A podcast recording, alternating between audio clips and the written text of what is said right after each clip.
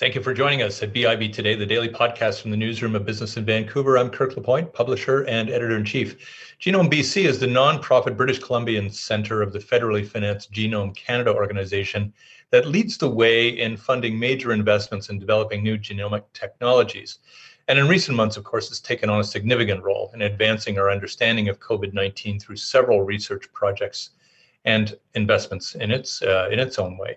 My guest today is here to discuss its role, what is being learned, and where the priorities are in research for the organization. Pascal Spothelfer is its CEO. Good to have you here today. Pleasure, Kirk. You, uh, you you've come in from the Swiss Alps to to join us. Thank you so much. Yes, um, the background's beautiful. Uh, yeah, uh, that's that's what we're living with. We're living with a lot of backgrounds right now listen, there, there are so many options uh, uh, and so many opportunities to learn things here uh, and to do uh, important research. W- where does an organization like yours start in COVID? Well, we start with 20 years of, uh, of background and experience of funding, promoting uh, research in genomics, and in pulling the ecosystem together and to have a very good understanding uh, who does what um, in in British Columbia and being able to bring people and organizations together. So that's the starting point. Mm-hmm. Did you did you have um, a substantial network of of, uh, of, of researchers and organizations that were already somewhat hovering around a field like coronaviruses to be able to start this research pretty quickly? Yeah, I mean, genomics uh, is is really molecular biology, and um, mm-hmm. and BC uh, has a long tradition and has a lot of strength in the area of uh, of, of viruses and public health, etc. And the, the best expression of that is the BC Centre for Disease Control, which is really a unique organization as far as provincial organizations go in Canada, which has which has very good depth and expertise in, in genomics that is being used in the field of infectious diseases and public health. And so it is not a coincidence that uh, in, in late January, uh, we got a call from the BC Center for Disease Control. They were looking for some funding to sequence the coronavirus. And mm-hmm. uh, we turned that around within days. And uh, at the end of January, uh, the, the center had done its first viral sequence um, and at the time, that might not have been that big a point. But now that we are doing virus surveillance and looking for variants, this is the type of work that started a year ago. Yeah, yeah, very, very prescient. Uh, I wonder whether during the uh, the pandemic itself, um, some of your own processes had to uh, had to become uh, even more nimble in order to to get on with research in a hurry when you knew what kind of urgency there was out there. Yes, and we reacted uh, to the to the coronavirus to the epidemic uh, in in March by launching a rapid response funding program, where mm. within uh, we launched the program within about ten days of making the decision to allocate the funding. Uh, we then had a two week process through which we got 185 proposals. Uh, we funded mm. 13 of them and launched them immediately in collaboration with the researchers and, and the academic institutions and these projects, some of them have been extended, others are now coming to an end. Uh, so they really had to be executed very fast. And uh, they uh, led to interesting, uh, interesting results in some areas. Uh, they led to interesting innovations in others. But we moved very, very quickly um, to, to fund these projects. And to date, over the past 12 months, uh, we have launched 23 projects that are COVID related. So, so what are emerging, uh, Pascal, as the areas where you think uh, the Genome BC funded research can make a difference? It's it's very interesting because when when the whole research in the coronavirus and the epidemic started, re- nobody really knew that much, and it was very mm-hmm. unclear where the priorities would lie. So uh, you, you, said it was prescient to start the virus sequence in in January February uh, 2020. Yes, it was and uh, the focus has shifted tremendously. So the focus originally was really around testing capacity, testing capabilities, finding um, who would be more susceptible to uh, to to to um, to difficult disease, to to extended disease, and who who would not have these difficulties. So this research has started very early, Um, we then went into serology testing and uh, looked at what can be done to look for antibodies.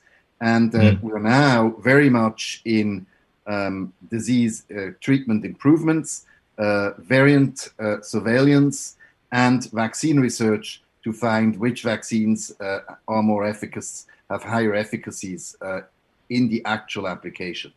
It's changed yeah. over time. Yeah, I, I, want to pick up right away though on the vaccination effort because, of course, uh, it it probably provides uh, all kinds of opportunities for research and all of this. How, how do you think the Genome BC research again will align with the, the vaccination effort to learn as much as we can? I think at this point our focus is on supporting efforts to provide real time or near real time information to the public health officials. Um, mm. There is, uh, at the later phase, there will be research done that analyzes the vaccines. How, how have they worked? Uh, have they prevented transmission? Have they prevented disease?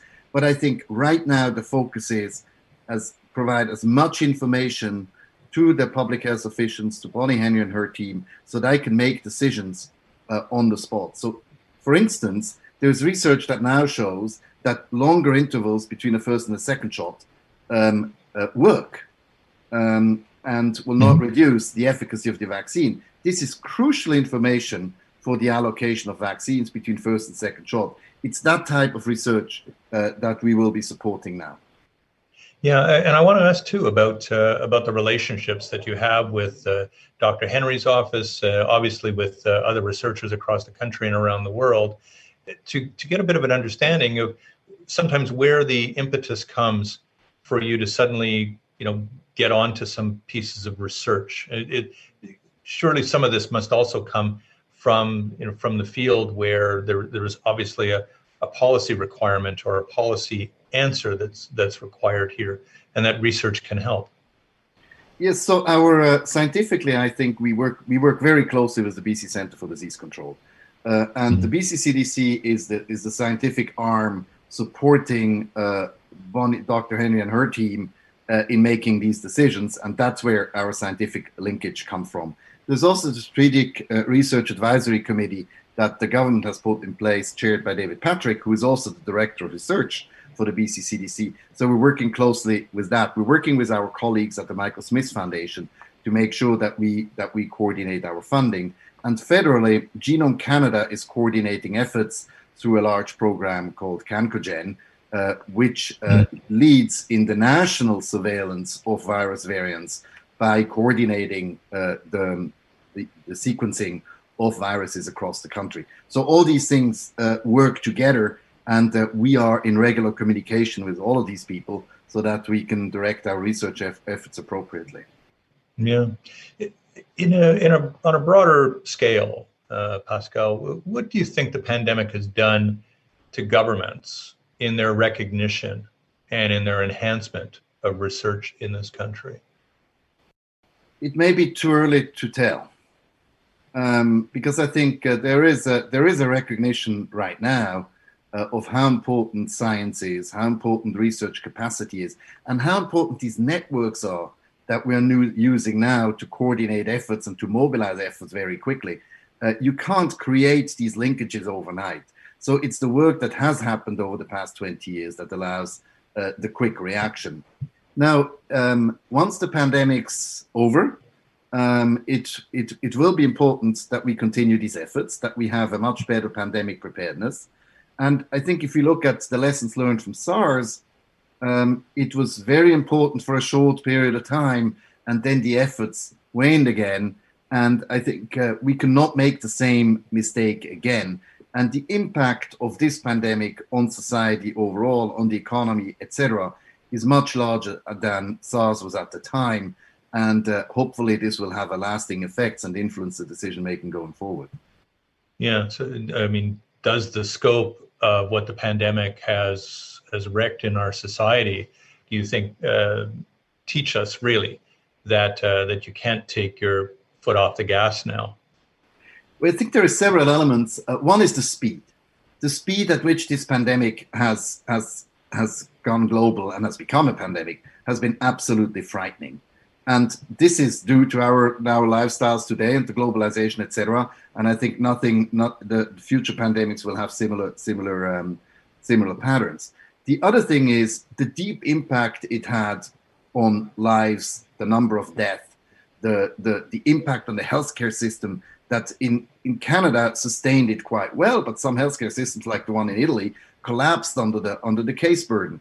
Um, mm. And then we also saw the, the, the challenges of relying on others when it comes to the necessities of fighting a pandemic, be it the personal protective equipment, be it vaccines, be it drugs, be it syringes. And the lack of our capacity or the, the lack of capability in Canada uh, to be self-sufficient in some of these uh, in some of these areas uh, has also uh, been shown fairly dramatically uh, over the past few months.